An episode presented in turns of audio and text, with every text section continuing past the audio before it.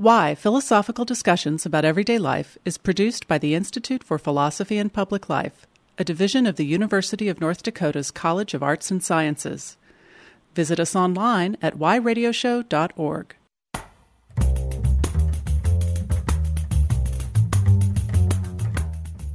Hi, I'm Jack Russell Weinstein, host of Why Philosophical Discussions About Everyday Life. On today's episode, we'll be asking Thane Rosenbaum whether free speech is worth it. There are two facts that I'd like to get out of the way before we start a discussion about free speech. Both are about the American Constitution. To begin with, the First Amendment doesn't protect people from any and all consequences of their speech. It only limits governmental regulation and retribution. Your friends, your employers, your school, they can shun you, fire you, or expel you for what you say.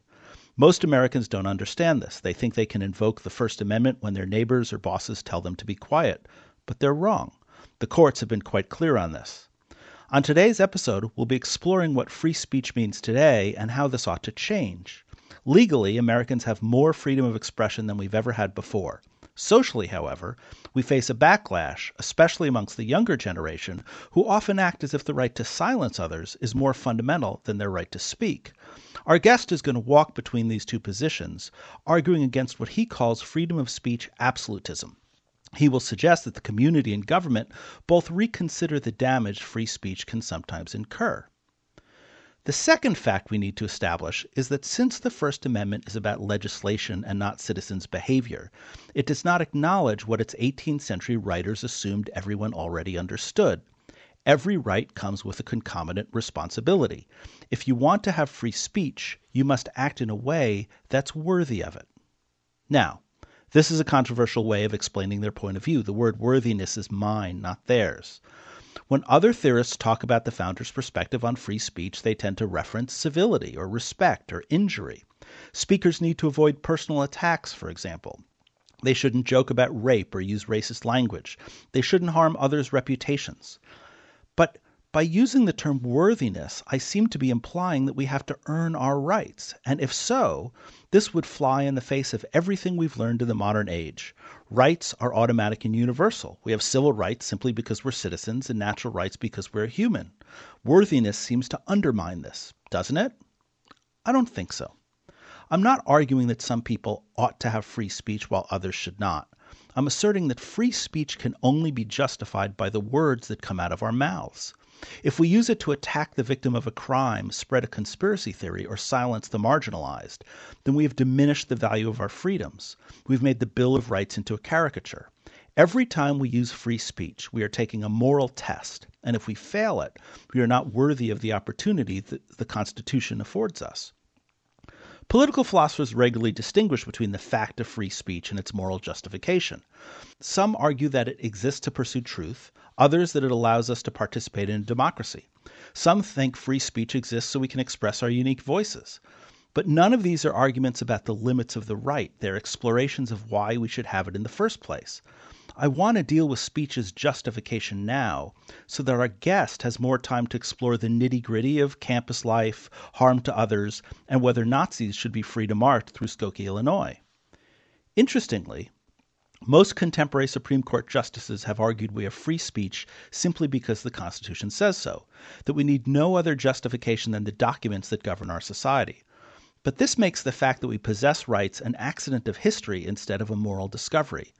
I personally think our laws need a higher, independent, and more robust defense than just the consent of the governed. The same is true of freedom of speech. What we say also ought to be moral and right. Freedom of speech not worthy of its name is a fiasco. It's like using an original Rembrandt as a tablecloth. Sure, owners of the painting can destroy their priceless work of art if they want to, but man, what a waste! The world would have been a better place if those morons had not owned that painting, just like our country would be better if the liars, abusers, and forces of destruction would just shut the hell up. On today's episode, we'll be moving back and forth between the political and moral exploration of freedom of speech.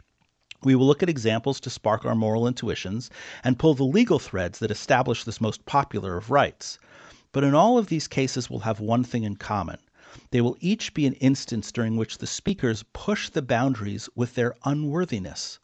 The fact of the matter is, we only have to place limits on those who speak but don't deserve to, because those who do, those who are worthy of their rights, are their own justification. And now our guest. This is Thane Rosenbaum's second appearance on Why Radio. He's an essayist, law professor, and author of numerous books and novels. He's a distinguished university professor at Touro College, where he directs the Forum on Life, Culture, and Society, and the moderator of an annual series of discussion on culture, world events, and politics at the 92nd Street Why in New York City. His most recent book, Saving Free Speech from Itself, was just released in March. Thane, thanks for coming back to Y and joining us for a second time. Thank you, Jack. And that was really a wonderful introduction. And you might be happy to know, as you probably already do, that the new my new book, Saving Free Speech from Itself, reinforces many of the themes you just raised. I'm hoping that we can really pull them out because I found the book so interesting. And while a different take than what we usually engage in in these discussions, very intuitively satisfying. For our listeners, if you'd like to participate, share your favorite moments from the show and tag us on Twitter, Instagram, and Facebook. Our handle is at Why Radio Show, and you can always email us at askwhy at und.edu. Listen to our previous episodes, including Thane's episode on the case for revenge at whyradioshow.org. So, first of all, right, it must be weird to publish a book during the quarantine. Uh, no release party, no book tour. Is it a different experience? Is, is does it feel more like a void than it would otherwise? Thank you for asking that question, Jack. Yes, it's awful. uh, you know, author, it's awful. Authors, you know, I canceled an entire book tour. Uh, and uh, you know the world was focused everywhere else but where I wanted them to be focused. Although I would argue that some of what we've gone through in the last few weeks does raise questions about First Amendment protections. But yes, you know authors spend years working on books and then they hope to go off in to the public and engage in them. Not unlike, frankly, what the founding fathers envisioned for the right to free speech to encourage people to come to the public square uh, to participate in deliberative democracy, uh, to hear different ideas being uh, expressed, and to be able to make more informed decisions. That was their purpose. And so, in many ways, that's what an author would like to do, especially an author of a nonfiction book go off into the public and hear and hear how this plays acoustically. Uh, and so, thank you for making it acoustic in a different way on your show. well, we we are happy to profit off of your misfortune. Let's just say that. Um, Good. But so, so, so, look, so you wrote this book not anticipating any of what's going on. And then we have the masks protests and we have the Black Lives Matter protests and, and, and all of the penumbra around that. Are you sitting there thinking, or shouting, This is what I was talking about? Or are you cringing and saying, Ooh, maybe, maybe this isn't the time? I mean, um, what's your reaction having written this book to everything that's going on around you?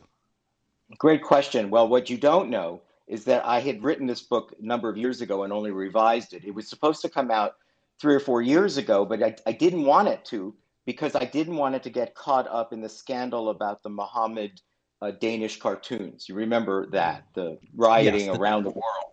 You talk about the Charlie Hebdo later on in the book. Why right. don't you remind and, our listeners just what that is, um, and then and then we can sort of talk the details later on. But but but remind our listeners why you what it was and why you wouldn't want to get involved in that at first.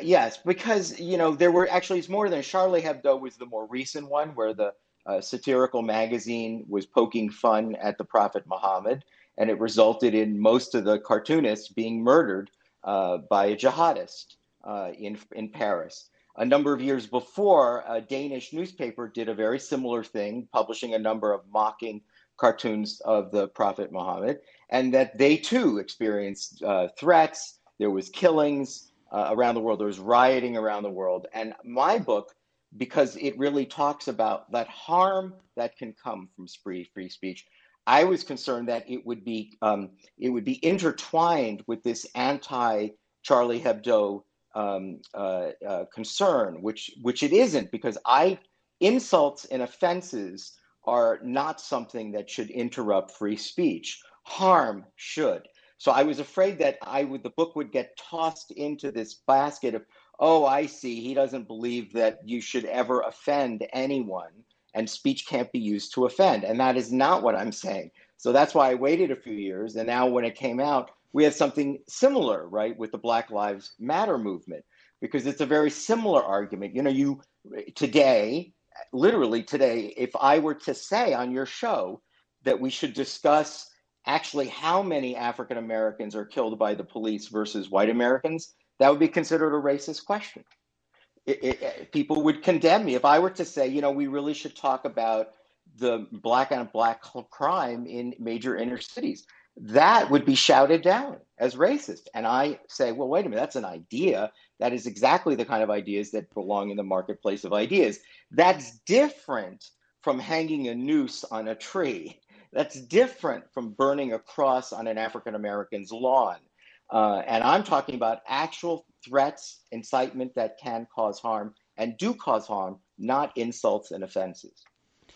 Is it possible to have this conversation out of context? Is it possible to have a purely theoretical free sp- uh, discussion about the right of free speech, or is it always going to be bound into whatever political drama or social drama we're facing at any given moment? Well, that's the interesting thing. You know, there's a paradox in the United States. We think of ourselves as a free speech, happy society. That it what distinguishes us from even other liberal democracies. In fact, the United States is an outlier among other Western democracies. They would never put up with any of this. They wouldn't put up with Facebook uh, uh, abuses, YouTube abuses. They wouldn't put up with the fact that the Tsarnaev brothers, the Boston Marathon bombers, learned how to make a bomb in their kitchen, right?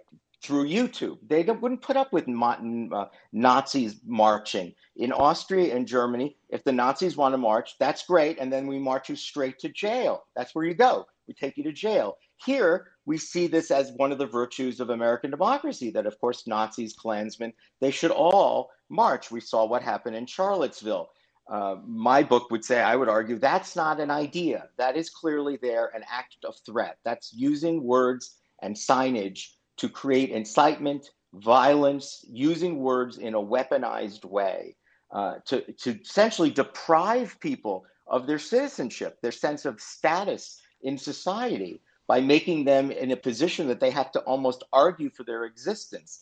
That's different from the the idea of just speech itself. Now, but even though we are speech free happy, Jack, at the same time, I point out in the book the the, the hypocrisy because there's many many examples where people don't believe in free speech and then they don't recognize um, you know the paradox. By the way, the Colin Kaepernick uh, situation that uh, protest, that is now shifted, as you can see. That is now becoming everyone will take a knee.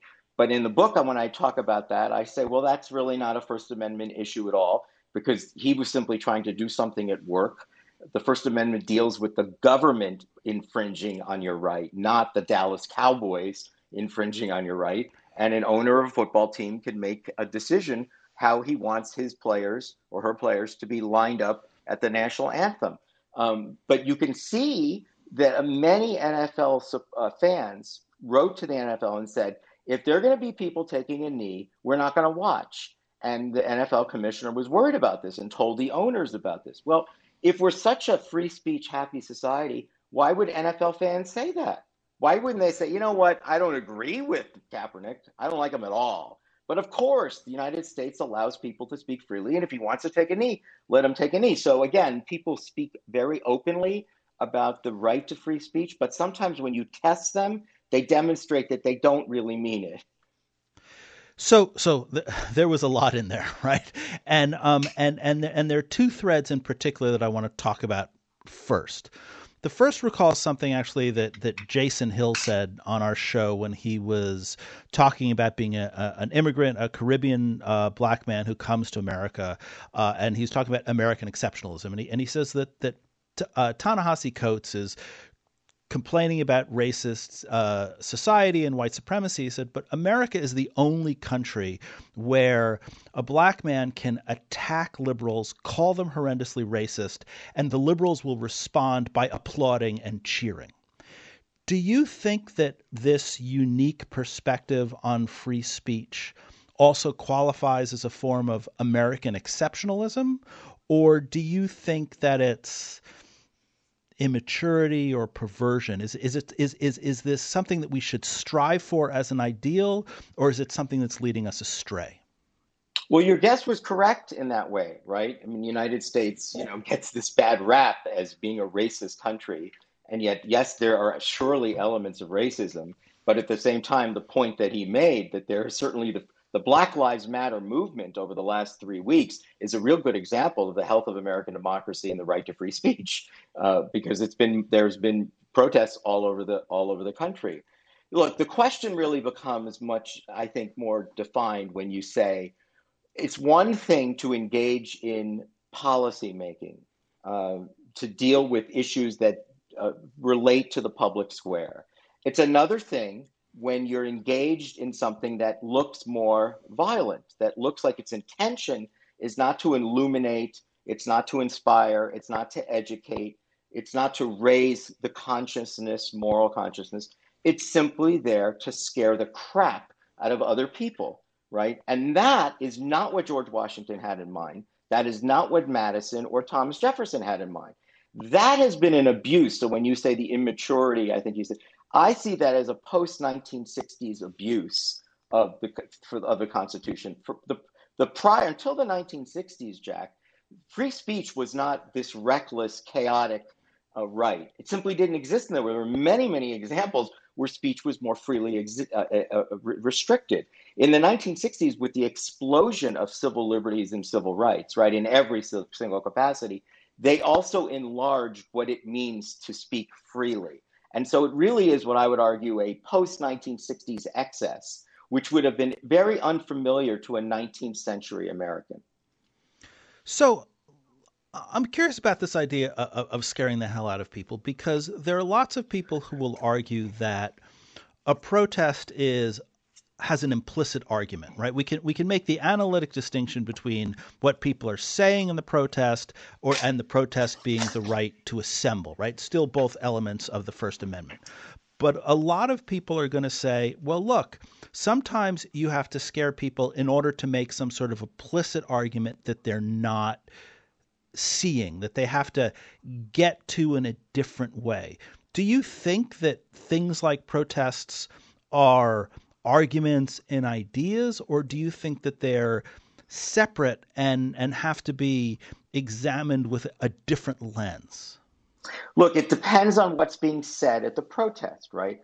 To me, time, place, the manner of the speech, the vehicle, the delivery mechanism of the speech. So, for instance, in Paris a number of years ago, where there are marchers that sing Hamas, Hamas, Jews to the gas, right? Clearly, yes, that's a protest of some kind. But if they're marching behind that banner and that song, that's hate speech. And there's no idea there. There's simply hatred, right? I actually say when President Trump, in front of a rally of 20,000 people, or however the number is, points to the press and says they're the enemy of the people, that's not free speech. To me, the president is violating the core principle.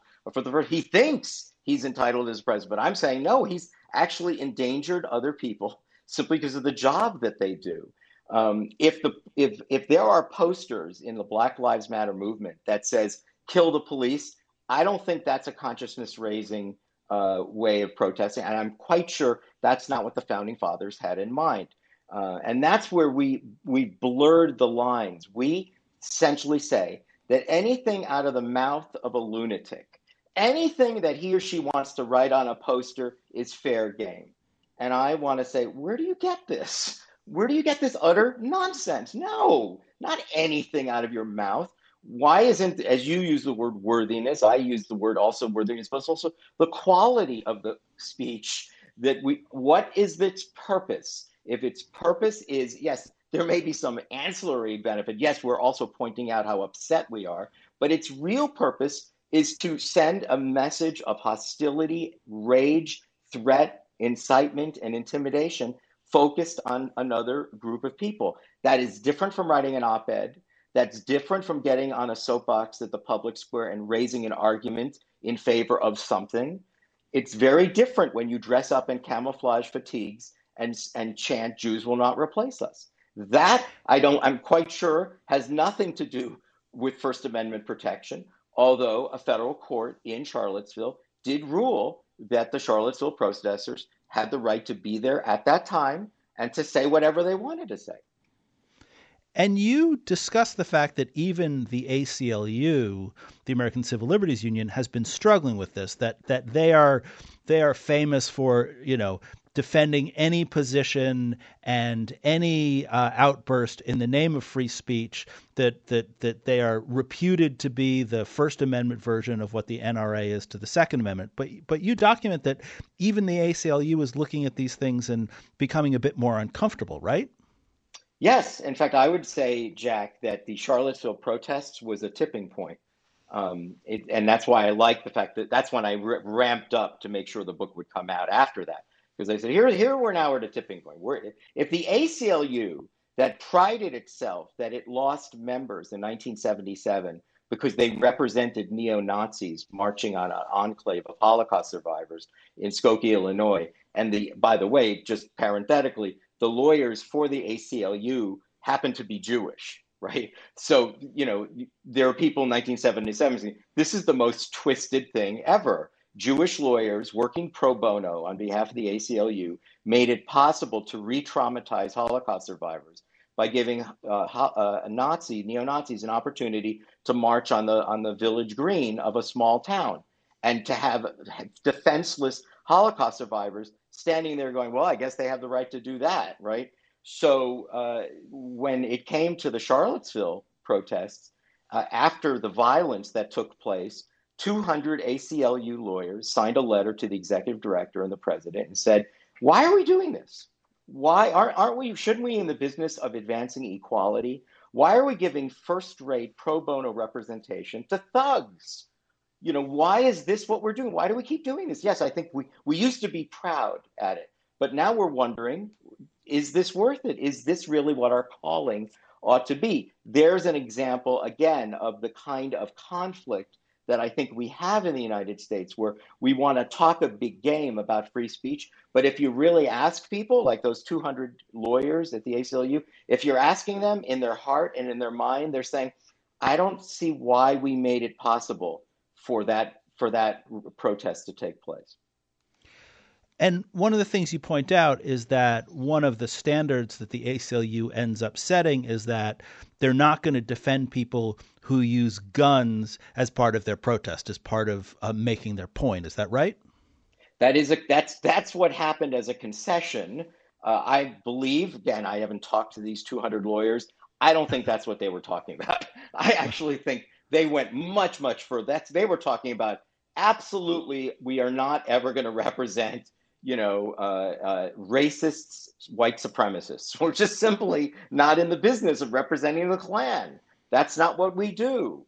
Uh, and maybe we made a mistake in 1977 we should not be in the business of representing neo Nazis. I think that those 200 lawyers were on to something. I think the, the leadership of the ACLU wanted to respond in some way, and they came up with that, uh, you know, modification. Uh, but I think they were raising a more fundamental question what is free speech mean? What does it mean? Does it mean it's about a true marketplace of ideas where our ideas are welcome? And what's not welcome is rage, anger, hatred, uh, intimidation, incitement, harassment, racism, anti-Semitism, you know, these deliberate attacks against the citizenship and social status of other human beings. That is not, simply not what the First Amendment is about is simply not, would be completely unfamiliar, shocking to our founding fathers. If you told George Washington, who won who uh, won the most improbable of 19th, 18th century wars, that the First Amendment would eventually be used to protect someone who would burn an American flag in the face of a family whose son just died in combat defending this country, he would think you're out of your mind he would say, no, that's not the First Amendment. The First Amendment is come to the public square, hear public debate, ask your own questions, help you become more informed, and let's help the government become a better decision maker. When we get back from the break, I want to talk specifically about this. I want to talk about your notion of idea and your criticism of the marketplace of ideas because I think it's super interesting and helps us parse at least some of the flaws in, in the chaos. But first, you're listening to Thane Rosenbaum and Jack Russell Weinstein on why philosophical discussions about everyday life. We'll be back right after this.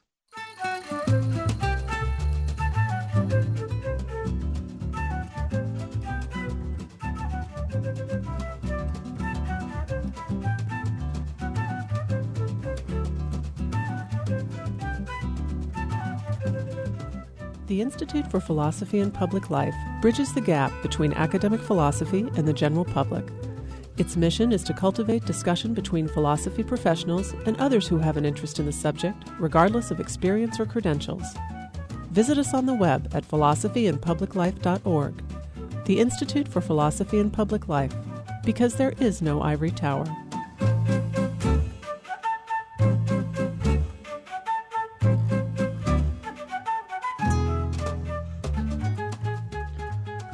You're back with Jack Russell Weinstein and Thane Rosenbaum on why philosophical discussions about everyday life. We're talking about free speech, why it matters, its limits, and whether it's worth the cost. Now, I may have told part of the story before on the show, uh, but there's a new chapter that, that just came out that, uh, last week, and it's as follows. Almost 15 years ago, exactly, when my wife was pregnant, uh, she was visiting her folks in North Carolina, and I was in Seattle uh, doing some professional thing. And we got a phone call from a friend who lives across the street that someone had drawn a swastika uh, on our sidewalk in front of our house. And we're the only Jewish family in the neighborhood. It was clearly very intentional. I called the police in Grand Forks, and the police didn't take it seriously. They said, uh, "If you think you're in in danger, call the Seattle police. That's that's where you are." I happen to know the the captain of the police uh, because I worked with his wife, and through back channels, I got a little bit of attention and a little bit of focus, and they watched the house until we got back, and then they eventually found the people who did it.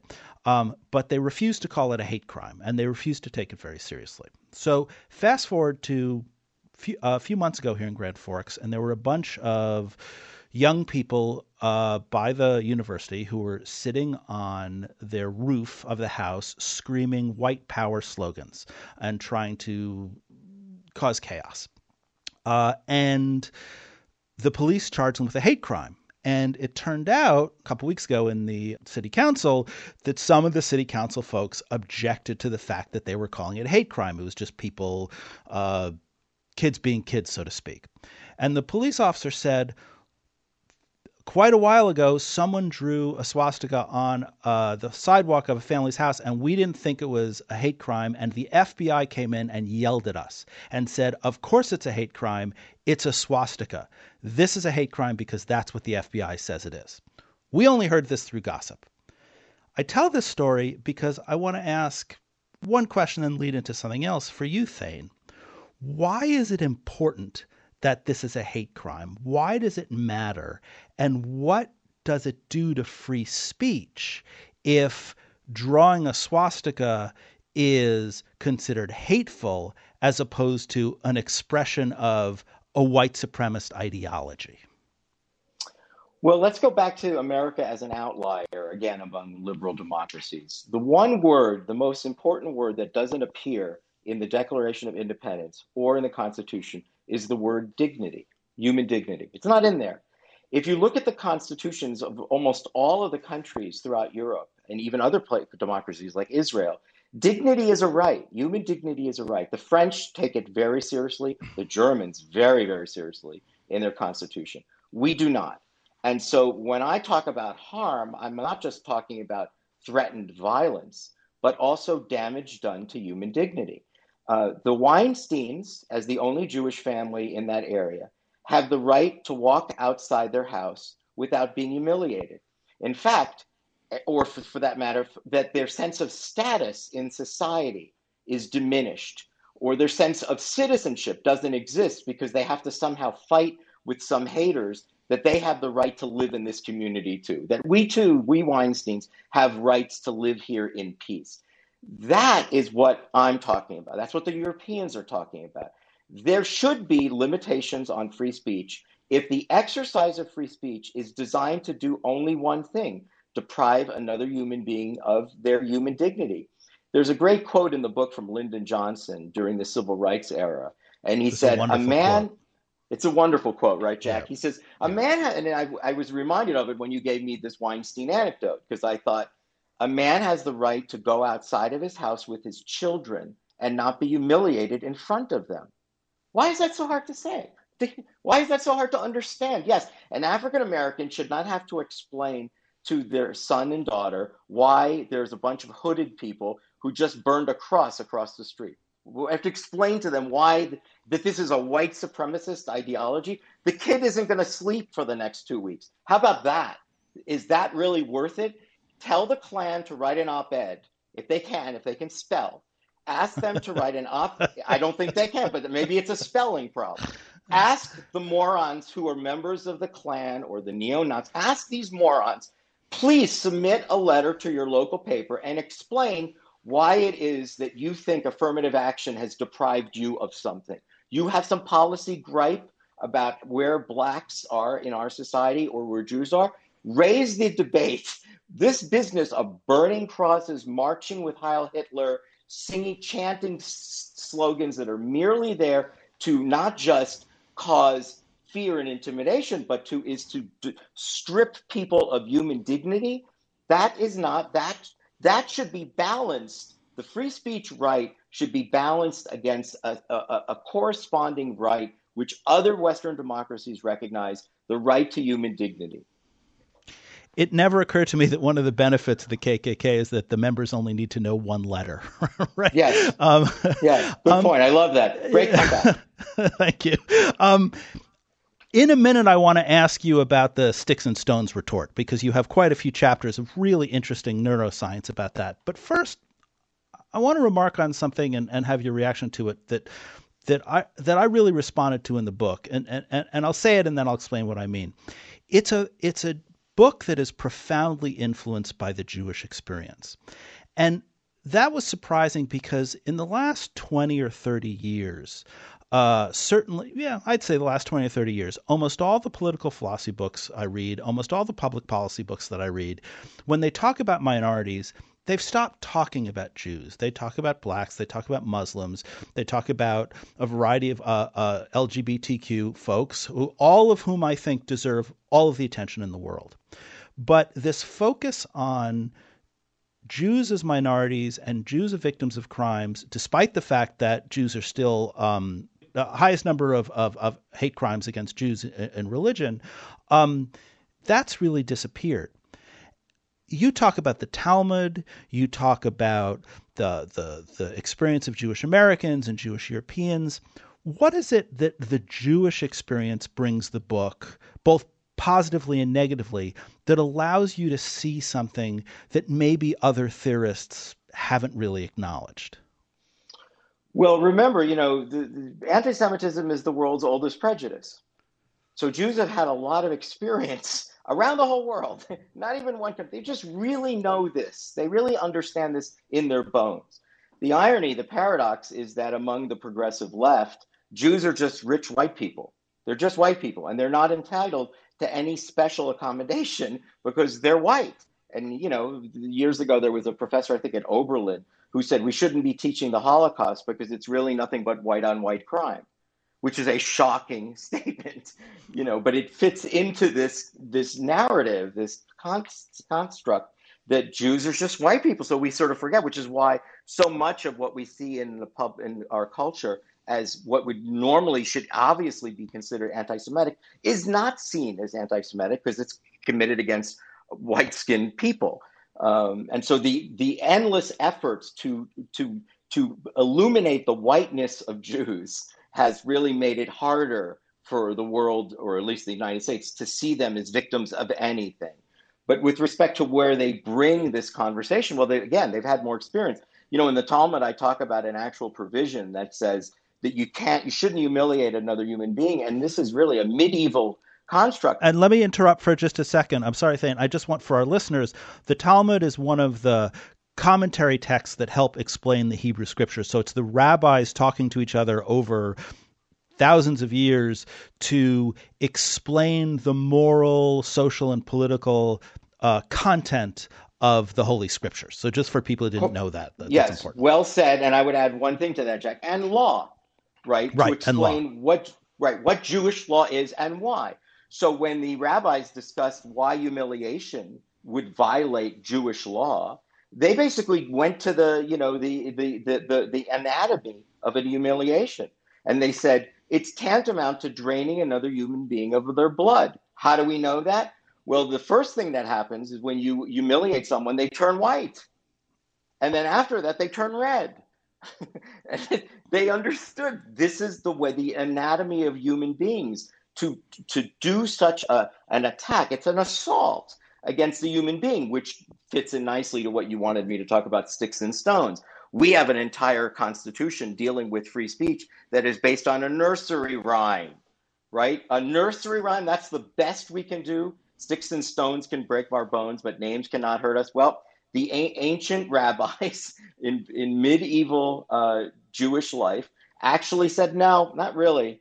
Uh, this is this is really an act of violence against the, human being, and we shouldn't treat it any differently. And the fact that it doesn't leave a scar or a broken bone or doesn't leave injury to property, the fact that it doesn't leave necessarily tangible evidence of itself is not a reason to not to discount its act of violence. And by the way, you know, and we'll, we will talk a little about this more. The neuroscience is unequivocal.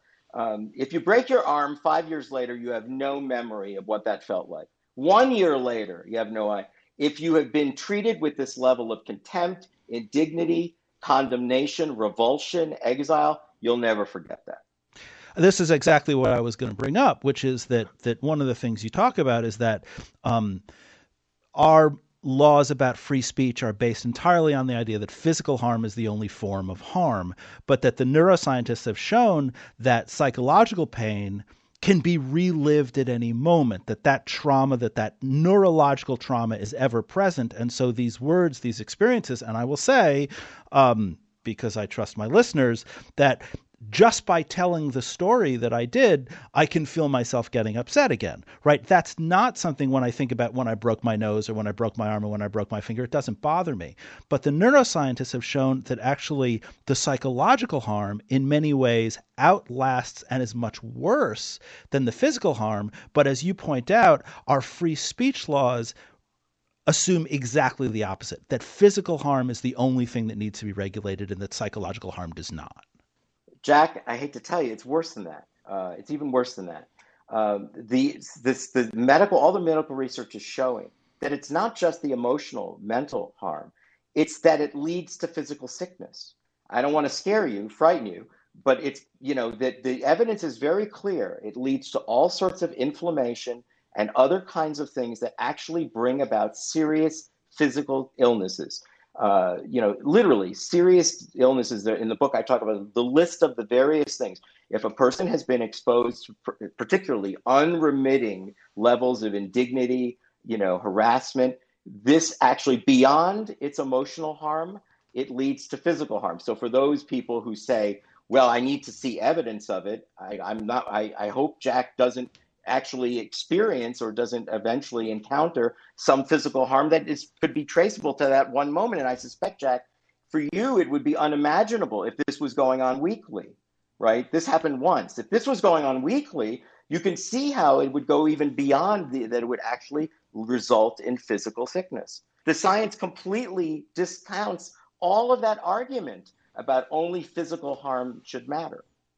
And this, of course, is part of the argument uh, of Black Lives Matter. And we see when we look at uh, rates of, of illness in the African American community that stress and diabetes and all yes. these things that are often attributed simply to, I talked about this in an early episode, food deserts and things like that, is actually an illness response to the stress of day to day racism, the stress of that loss of dignity every minute of their lives in America.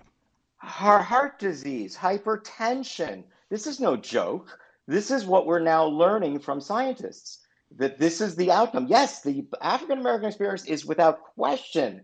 The fact that we have been even in areas of the uh, civil cases, forget criminal, civil cases dealing with the intentional infliction of emotional distress, it's rare case in the United States that tort claim never really applies unless it accompanies a physical injury.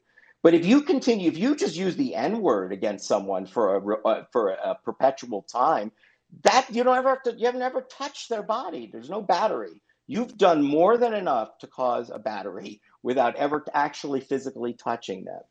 Um, and yet, again, our legal system is only fixated on show me the broken nose, show me the you know black eye, show me the harm that is that has a receipt to it. Don't tell me about it Show me the physical evidence of it.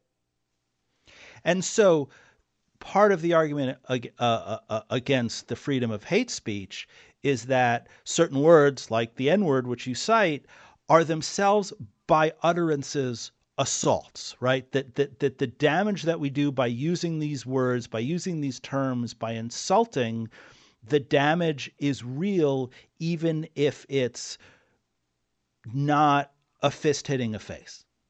It's funny that you said fist because we actually have a Supreme Court case from the 1940s, Chaplinsky versus the United States. It's never been used again, but it's still technically good law. Why we don't use it is because it interferes with the First Amendment. And basically, uh, Supreme Court Justice Murphy said, look, there's some speech utterances that have no value. He was literally saying there's no value. Their only purpose is to cause harm or to, to incite in another human being to retaliate. If the nature of the word is such that it might inspire another human being to retaliate in a physical sense and has no value at all other than to cause harm, the First Amendment doesn't apply to that. We've ignored this Supreme Court case for all of these decades. So we, I, I want to shift the conversation just a little bit. When I was reading the book, I was uh, preparing for the interview, but also being the philosopher that I am, I was looking at, at, at, dichotomies, right? And so you have harm versus offense, which we've talked about, and physical versus psychological harm, which we've talked about. You've also talked about uh, speech versus ideas, and and and you say on numerous occasions that that a lot of the utterances that we call that that, that we claim are protected by free speech aren't because they're not ideas. What do you mean by ideas, and why are they different than just anything that anyone says? Well, the whole point of an idea is that it advances government, culture, art, right? I mean, that's the value, of, that's what the marketplace of ideas is supposed to present, right? Its purpose, it's a very valuable marketplace the better ideas will end up making us better as human beings. That's its purpose. And that's it's very simple. It's not you can say, why can't you have a negative idea? You can, but it, it, it's not really an idea, right? If your idea is simply to eliminate another human being, you know, I've said this for years, but you know, I debate, you know, people like Nadine Strossen, and she keeps telling me there's an idea in the neo Nazis marching in Skokie, and I go, what idea? What idea is there? Kill Jews? That's your idea? You know and that's essentially what i'm saying that why is it that in every other marketplace we allow we feel the necessity for some market regulation? Food drugs uh, the way in which how fast we can drive on a highway. We recognize the need for some intervention by the government to, to smooth out the market right? To make it possible that people don't get harmed by taking any drug that is out there and why is it that we're here willing, oh, we couldn't possibly make those kinds of judgments when we're saying, well, no, that's not really an idea. That's just an expression of hatred. And juries wouldn't have such a difficult idea time to say, well, look, they've been using the word N word every time the guy comes out of his house.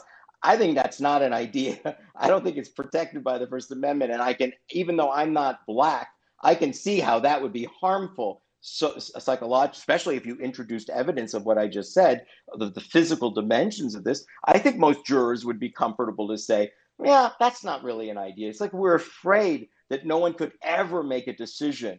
You know, we put jurors in uh, to making decisions over things like, you know, dealing with nuclear energy or, you know, brain science or things that they could never possibly understand, and they become the triers of fact but when it comes to humiliation and dignity, they don't know how to make a decision.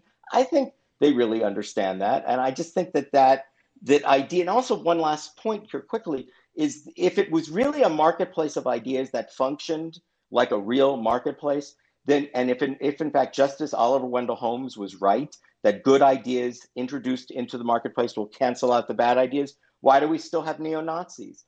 Didn't that idea lose after World War II? Wasn't that great idea of the master race?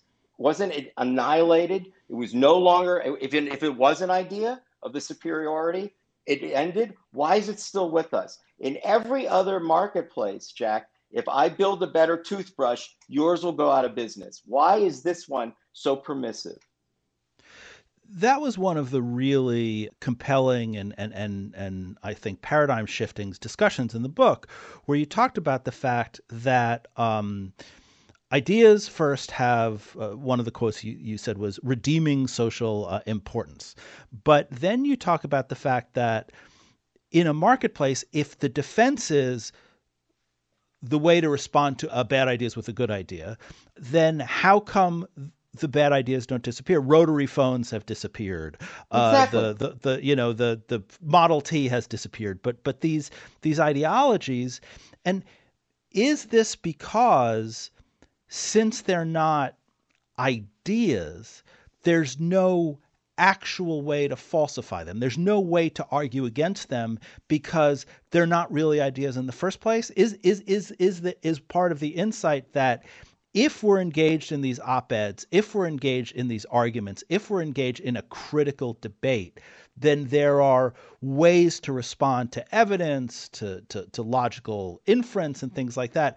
But since these are not ideas, since they're emotional, hate filled assertions, there's no way to negate them. You just either have to put up with them or eliminate them. Right. Or, or actually permit the United States to pass legislation for hate crimes. Right. Um, you know, hate speech, hate speech itself is a crime. It is not a. It is like shouting fire in a theater. It's like obscenity. It's like libel and defamation. That hate speech becomes another category of prescribed speech. You know, speech is not limitless now. Uh, students can't get up in a classroom and start making speeches. Judges pound on their gavel if someone, you know, interrupts the decorum. There's all sorts of examples of ways in which you can't just speak. Right now, you just can't speak. You don't have the freedom, nor can you shout fire in a crowded theater. You can shout fire in an uncrowded theater, but there's a reason why we won't let you do it in a crowded theater. The reason we have no remedy here is because we're, we're, we're refusing to do a number of things. We're, resu- we're refusing to pass legislation that would make hate speech a prescribed category that does not receive First Amendment protection. We're refusing to apply Chaplinsky versus the United States more broadly to these kinds of speech because the Supreme Court did speak about fighting words. That's where the fighting words doctrine comes from out of Chaplinsky. We're not trying to pass, we don't try to pass a constitutional amendment to add human dignity as an amendment, as a right in the Bill of Rights. Add one more. If you had human dignity, Jack, then you have something to counterbalance. You're saying, well, there's nothing to do with this because they're not ideas. There's nothing we can do but hear this hatefulness. I'm saying, well, we don't have to. We've just decided to become so neutered of the capacity uh, to respond in some legal way to protect other citizens. So I'm going to ask the question backwards because the question I'm going to ask is, what is it about free speech? And what I mean by that is, as I'm reading the book and as you're talking about the the patently false idea that um, the only way to get rid of a bad idea is is with with a good idea, and it really echoed to me the NRA notion that the only way to stop a bad guy with a gun is a good guy with a gun. It feels like the same thing. Now, yeah. folks on the left in particular, who are very strong proponents of the First Amendment, they often look at this Second Amendment and the NRA and think that's ridiculous and they scoff, but they are absolutists about the First Amendment. Whereas the Second Amendment folks who are absolutists about gun rights are often not absolutists about the First Amendment. What is it about free speech that liberals who otherwise believe that empathy and and cross cultural understanding and respect for others is is a cornerstone of their ideology. What is it about free speech that that makes them adopt an analogous um, extreme version that they find so distasteful in the Second Amendment? Why? Yeah, what is it about free speech? So well said, Jack. It's so true. Um, it's fascinating. I joke with my students over the years. I say, you know, First Amendment absolutists and Second Amendment absolutists have nothing in common except for one thing this slippery slope argument. And so they should go bowling together because they both believe in lunatic things. You know, they're both afraid of the same boogeyman, the same doomsday. What is the what does the Second Amendment uh, person say? If you take away someone's AR-15 assault rifle, military grade, that has no business in the hands of a civilian, the next day, I guarantee you'll come to my house and you'll take away my deer hunting rifle, and that's my right under the Second Amendment. and you would look at them and say, "You're out, you're out of your mind, right? You you do knew what you just said was utter lunacy." Similarly, if you go arrest someone for using the N word unremittingly, you know, I'm pretty sure the next day you're going to come to my house, and when I criticize President Trump, I will be thrown in jail. And you want to say you're you're not you're I mean, you know, unless unless there's a military coup, you do understand that that isn't going to happen. So what we're really acknowledging in both instances that the present system is not good, but we're fearful of what happens at the bottom of the slippery slope. That's where that argument. It's almost an acknowledgement. I understand. It's like the Second Amendment might admit I kind of get the concept that we don't really need. I don't. A, a gun owner may say, "I don't own a machine gun," but I sort of see your point. But I'm not willing to risk what it might happen at the bottom of the slope, and it's exactly what liberals would say here. It's like, yeah, I just think it's better to let that roll off your back, Mr. African American, Mr. Jew, Mr. Muslim. Just pretend it didn't happen. Just let it slide off your back because you know what? The real fear is that something I say tomorrow will be seditious and I'll be thrown in jail like I was under King George III. One of the things I say in the book is that literally we're everything, all of the Bill of Rights is an, an, an FU to King George III. It's really an attack on him. King George III left um, the new um, colonies, America, brain damaged. And we've been brain damaged since King George III. Everything that he did to us is what we've been bodied into the Constitution, everything, including the fear of sedition, the fear that the government will stop us from speaking, the fear that the government will not allow a free press, and that fear of government involvement in interfering with with uh, civil liberties and, and human rights, those fears is what guides our permissiveness and liberalism when it comes to the First Amendment. What? Is this I, I, I don't know what the term would be race memory cultural memory.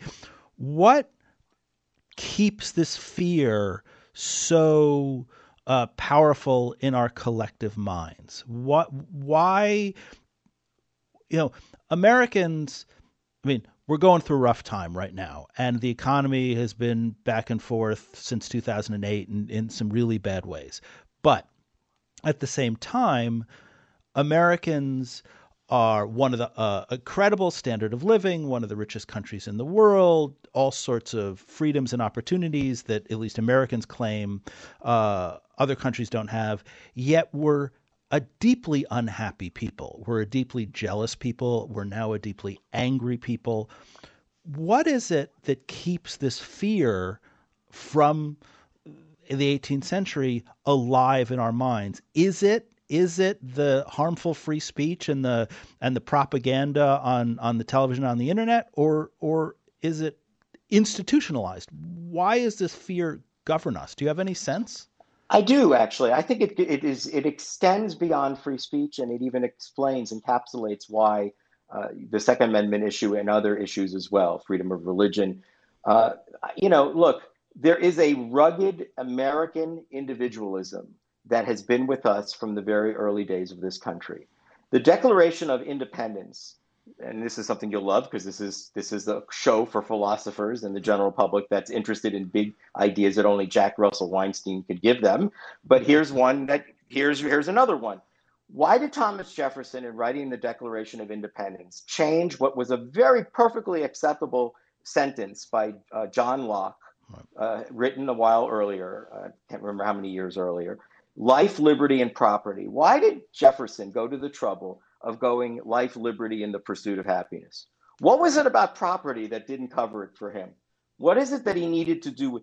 This word, pursuit of happiness, sort of inspires a kind of rugged, competitive, winner take all, knock down zero sum, you know, encounters that it's you and me, mano to mano, and we're going to race this thing out. And this is why you see, like, we don't want the government interfering. We don't want you crying like a baby if someone insults you. We want to maintain a certain level of, of you know, Western expansionism, right? I mean, think about the American myth of the West, right? This sort of ruggedness, John Wayne, right? These are the images, Rambo. The other countries don't do this. We do this.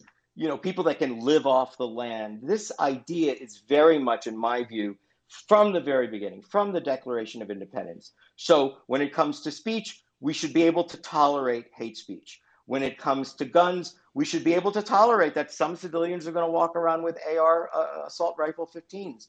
When it comes to you know religious liberty, we have this other sense that we're going to have to tolerate this because this is you know this is what it means to have the spirit of America in us. This this makes me think of another observation in the book that you write that the First Amendment was never intended to favor the speaker over the listener. Can you explain that and why that's an important uh, shift that we might have to make? Well, Jack, you know, if you read the correspondence of the founding fathers, it's fascinating when it comes to speech. The First Amendment, when they were debating this out, Federalist Papers, remember the Constitutional Convention, when they were arguing, speech wasn't even in the First Amendment. It was an afterthought. They were really concerned about free press and freedom of religion and freedom of assembly. Speech was tossed in at the end only because three states, uh, uh, Pennsylvania, New York, and I can't remember, it might have been Vermont, in their state constitutions added speech. So, first of all, that's number one. Number two, when the founding fathers discussed speech, they always said, yes, of course, a right to free speech as long as it does not interfere with other rights in the Bill of Rights. What other rights or responsibilities of citizenship is there that we should moderate in a way that doesn't allow speech to trample over those other rights? The founding fathers always referred to the sense of the, the balancing of the right.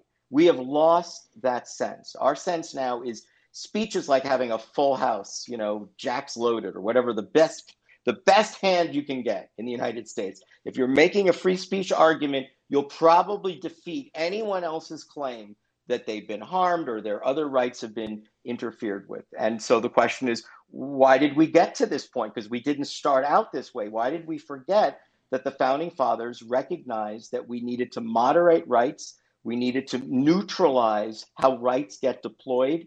We need to see of the not just the rights, but the reciprocal duties of citizenship. It's not just your right to trash me in the public as a Jew, it's also your duty to make sure that I feel welcome here.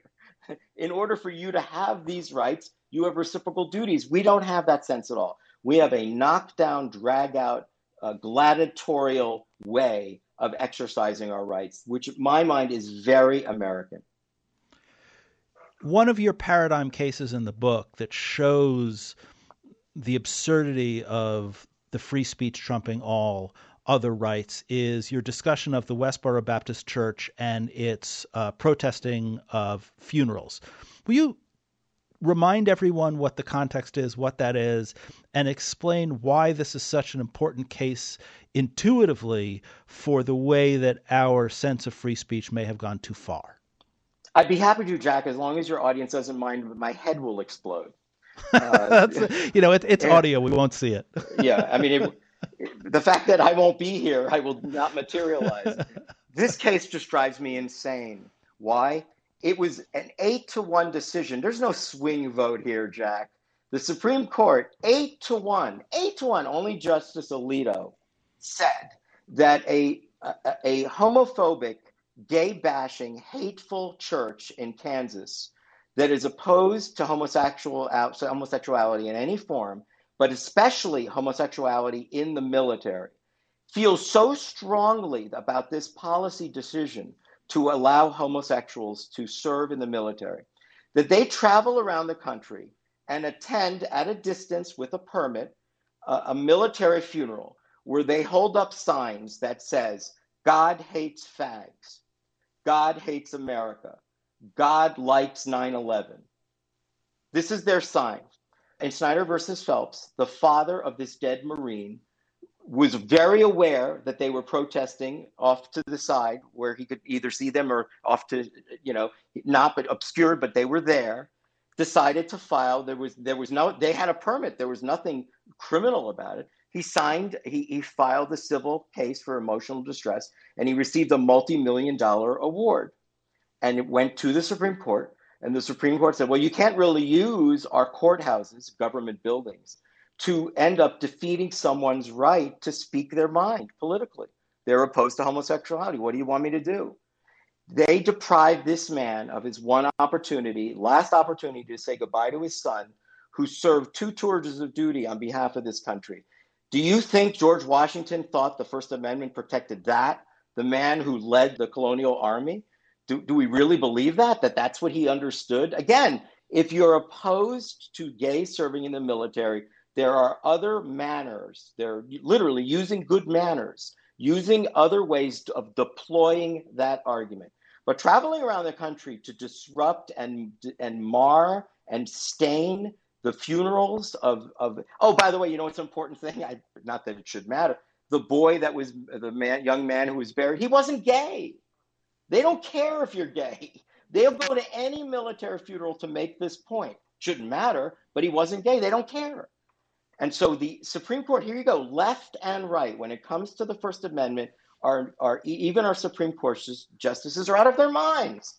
You know, they're literally only Alito was literally saying, wait a minute, you want to interfere with a state court jury, a jury of peers in the state that decided that Mr. Phelps or Mr. Snyder, I can't remember who was Phelps and who was Snyder, was truly damaged on that day of his funeral. And we, as a state citizens of this, we want to award this remedy. The Supreme Court thought, no, no, no, we're not going to give a jury the right to award this to this man because we believe that the rights, the First Amendment rights of the church outweigh any other interests that could be uh, galvanized here. So, what does legislation look like that balances free speech and dignity and psychological harm and the right to privacy, which is one of the things that was violated in the funeral. Um, in, in your sense of, of, of what we can do, what does legislation look like? How, how do we uh, how do we create something that has you know obviously it's subject to interpretation, but reasonable boundaries. what does this look like if it's not a free for all? How do how do we articulate what's good and what's bad free speech? Well, first, Jack, I want to thank you for reminding your audience that the family in, in Snyder versus Phelps was deprived of their right to privacy, right? Which means it's the same right that's a pro-abortion that favors abortion and favors uh, interracial marriage and favors contraception. You know, this was a right that the Supreme Court had recognized, and it's hard to argue that this wasn't a right to privacy that he had to bury his son. And the answer is yes, but it's going to be canceled out by the free speech right. So, so thank you for pointing that out. Uh, in terms of what could be done, which I think is not going to be done, but could be done. Again, uh, we have hate crimes, but we don't have hate speech codes meaning we have in our system that if you commit a crime, a regular crime, but at the end during the commission of the crime, you say something hateful against a racial group or sexual uh, disparagement, we can we can increase the punishment of the crime because a hate crime dimension was added to it. That's how hate crimes work in the United. States. Most people don't realize that. It just simply says it's an add-on. We can add on more punishment because when you when you used a bat against this guy and smashed his head in, it was no longer just assault and battery. We have a hate crime added to it because you called them a stinking Jew, right? So that's how that works. We don't have speech codes. We see them as being unconstitutional. I don't think they are. I think that they should be added to the category that we presently have of prescribed categories of speech that does not receive a constitutional protection and does not in any way impinge on, on liberty. So it would be like obscenity and and and shouting fire in a theater and uh, the uh, incitement to imminent lawlessness. These are all categories, Jack. Uh, fighting words, uh, uh, libel and defamation, and hate speech. Okay, so that's one possibility. Another possibility, much more uh, ambitious, would be to pass a constitutional amendment to add dignity to the to the Bill of Rights, to the Constitution. Here's another: everyone has the right to human dignity, to enjoy the sense of the, the peacefulness of being a citizen so that they can enjoy their rights in peace and not be harassed. That's such a terrible thing. The French do it, the Germans do it, that we recognize that you have a right to live in peace and to feel like you are a true citizen of this country and to have your social status not diminished by someone's hatred uh, towards you. Um, and then the third, which I think is the simplest thing of all, is there is a Supreme Court case Chaplinsky versus the United States, that introduces the fighting words doctrine, and we should start applying it again. We should start. It says the words. Some words have you know have no utterances that have no value. They're not a step to the truth. I love the line that the justice used. It doesn't give you a step to the truth, which shows you that's what ideas are for to bring us closer to the truth. Again, social redeeming value, art, culture, politics, making us a better society. If the word is not a step, the language you're using is not to the step to the truth, it's there merely to cause harm or to cause someone to retaliate in violence against you, we don't protect that. So those are three categories, three different ways to approach this, and I seriously doubt we'll ever consider any of them. So I, I, I do want to push you on one question because you talk about it in the book and because it's a very, very uh, common topic today uh, among some folks who uh, we'll, we'll say use phrases, although I think that's a problematic phrase, like you know, uh, political correctness gone awry. There are speech codes at many universities uh, that um, you criticize and others criticize as going too far. And so, why would uh, a speech code on the on the federal uh, level be acceptable, but a university speech code might not be. What what's the difference between those two things, and, and why is that difference so important? Well, frankly, first of all, Jack, speech codes on campuses, particularly at state colleges, are unconstitutional and are struck down. Because if it's a state college, it's essentially the government, right? right. So the government is infringing, infringing.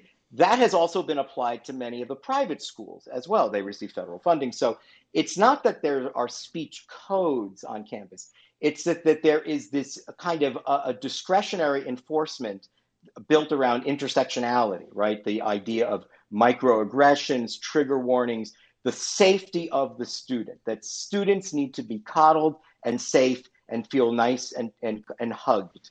And so that's where it's become, where we have these rules that that are not about imposing hate crimes, but are simply there to say the culture of this campus will not tolerate things that make students sad or insulted or, or offended. And I'm saying, as I said with the Danish cartoons, I am not talking about offense. I'm not talking about insult. I'm talking about harm, indignity, harm, incitement. You want to want to discuss terrorism uh, uh, within Islamic societies, that is an idea that a university should be discussed. Do you want to post a sign on a Muslim's door, get out of campus towel head? That kid should be suspended. There's no free speech right to that. Muslims get out. That there's no free speech to that. That to me, I don't understand. That to me, the fact that that's even permitted, that even someone would say, oh, there's an idea there. no, there isn't. But if you want to have a discussion in a political science class, even about the Muhammad cartoons, right? I mean, look, you know, the Mormons live with, you know, the Book of Mormon on Broadway. It's been traveling around the world. You know, Jews are constantly mocking Moses because of his speech impediment.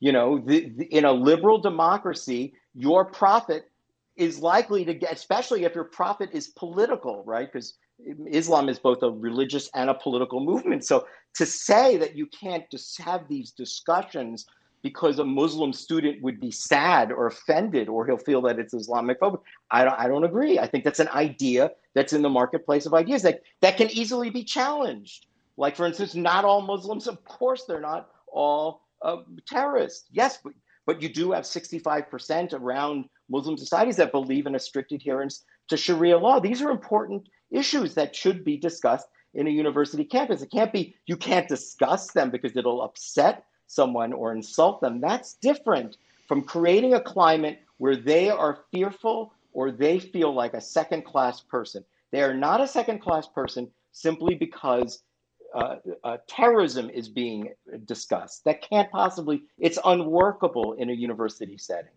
And so that's where the difference is. I don't believe in trigger warnings and safe spaces and, and microaggressions. I believe in things that are act, produce actual harm, not discomfort. I, I, I, will say that uh, you have this lovely little anecdote in the book that um, the Church of Jesus Christ of Latter Day Saints took out yeah. a full page ad in the in the Book of Mormon playbill that says, "You've seen the play, now come to the church." I, you know yeah. that that made me like them uh, so much more. yes. there is there there is something that you said in passing that I also think is probably relevant, which is you talk about the discretionary role of the authorities to say this is going to make people sad, this is not. One of the tenets of one of the core tenets in philosophy of law is that laws cannot be arbitrarily applied, and that they cannot be applied to to some individuals and not others. And so it seems like the the, the climate that you are describing in the universities also violate this that if some people are sad and then a new class of freshmen come in and they're not sad, then the rules don't have to work. And so so there's something about the code that is is arbitrary in its discretion, and that makes for very bad law. Or overprotective in the sense that mm-hmm. over inclusiveness cat matters. And so therefore we're overprotective. We don't even know if it's going to cause you sadness, but we think it might.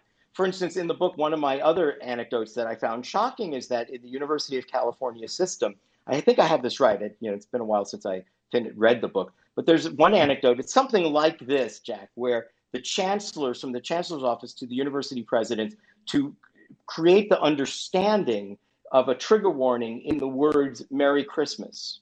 Right. Yes. Because right, that yes. might right because that might make some people sad and feel insulted. And I'm thinking, what? Merry Christmas? Or you know, or God bless America. I forgot what else it is. America is a democracy, something like that. That you can't use the word America is a democracy because some people disagree with this and it'll upset them in a university. Yes, you should debate whether it's a democracy. I happen to think it's the it's the strongest dem- democracy on the on the planet by far. But you may disagree. You may think it's a racist society that has that is completely anti-democratic and unprogressive and should be ripped out from the roots. Okay, we got we now we got a discussion on campus. But that's different from saying you can't say God bless America or you can't say America is a democracy.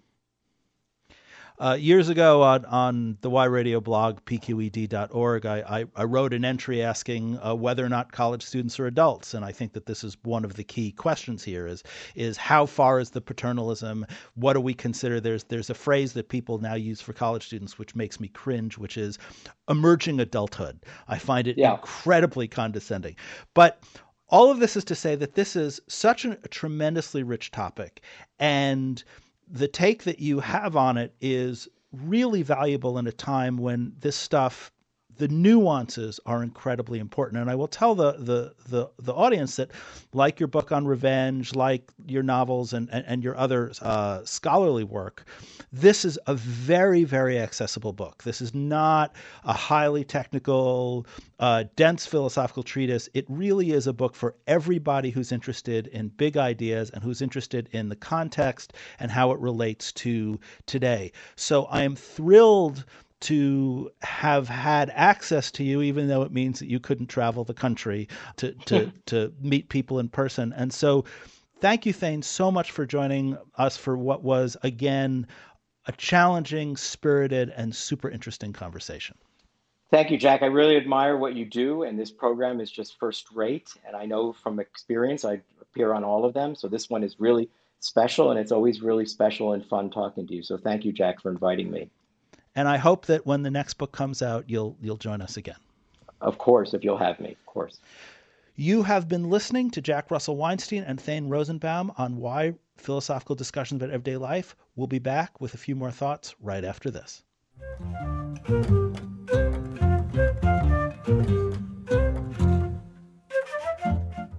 Visit IPPL's blog, PQED Philosophical Questions Every Day, for more philosophical discussions of everyday life. Comment on the entries and share your points of view with an ever growing community of professional and amateur philosophers. You can access the blog and view more information on our schedule, our broadcasts, and the Why Radio store at www.philosophyandpubliclife.org.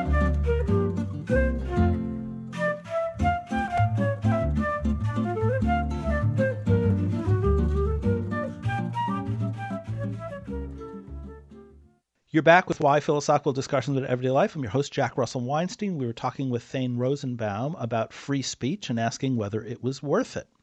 And we were talking about the limits of free speech and the ways in which free speech can cause unseen harm and remove the dignity of human beings. Thane argued that we should have some sort of regulation that narrows the freedom that we have because that freedom has to be balanced with others. And there was something that he said in passing that I thought was really beautiful. He said that we need the opportunity to enjoy the peacefulness of being a citizen. Now, this is actually a fairly radical idea. If you read political philosophers, especially in the last 20 to 30 years, they will talk about the role of conflict in a political society. That a political society is about the clash of ideas and about the clash of cultures, and that what a diverse society should be is a society where people are engaged with one another in difficult ways. And I'm very sympathetic to that. I'm a philosopher, I like to argue. But at the same time, it completely erases that there is something else about a political community that's important, and that is the safety and calmness of having a home and a community. Right? The very first modern social contract thinker, Thomas Hobbes, argued that we have a community because nature is solitary, uh, poor, nasty, brutish, and short, that the life we live without community is awful, and that the goal of community is to calm some of that down. And if we look at free speech solely in terms of the conflict of society and the clash of ideas, we forget that the reason why we live with other people is to assist other people, is to be secure in our beings, is to flourish as full human beings, and to be calm and happy. We should enjoy the peacefulness of being a citizen. We should enjoy the freedom to mourn our dead. We should enjoy the privacy to have the lives that we want without being assaulted verbally, psychologically, visually, and of course physically in the street. Freedom of speech is incredibly important. It is a cornerstone of a democracy. It is necessary for political participation. But just because we are free to speak doesn't mean we are free to say anything. And that's where the philosophical problems come in, and that's where Thane's perspective ends up being so valuable. We need to enjoy the peacefulness of being a citizen. And in order to do that, we have to make sure that some things are just not said. You've been listening to Jack Russell Weinstein on Why Philosophical Discussions About Everyday Life. If there is something that you liked, please tag us on your social network and share it with friends. Please come back next month. And as always, it's an honor to be with you.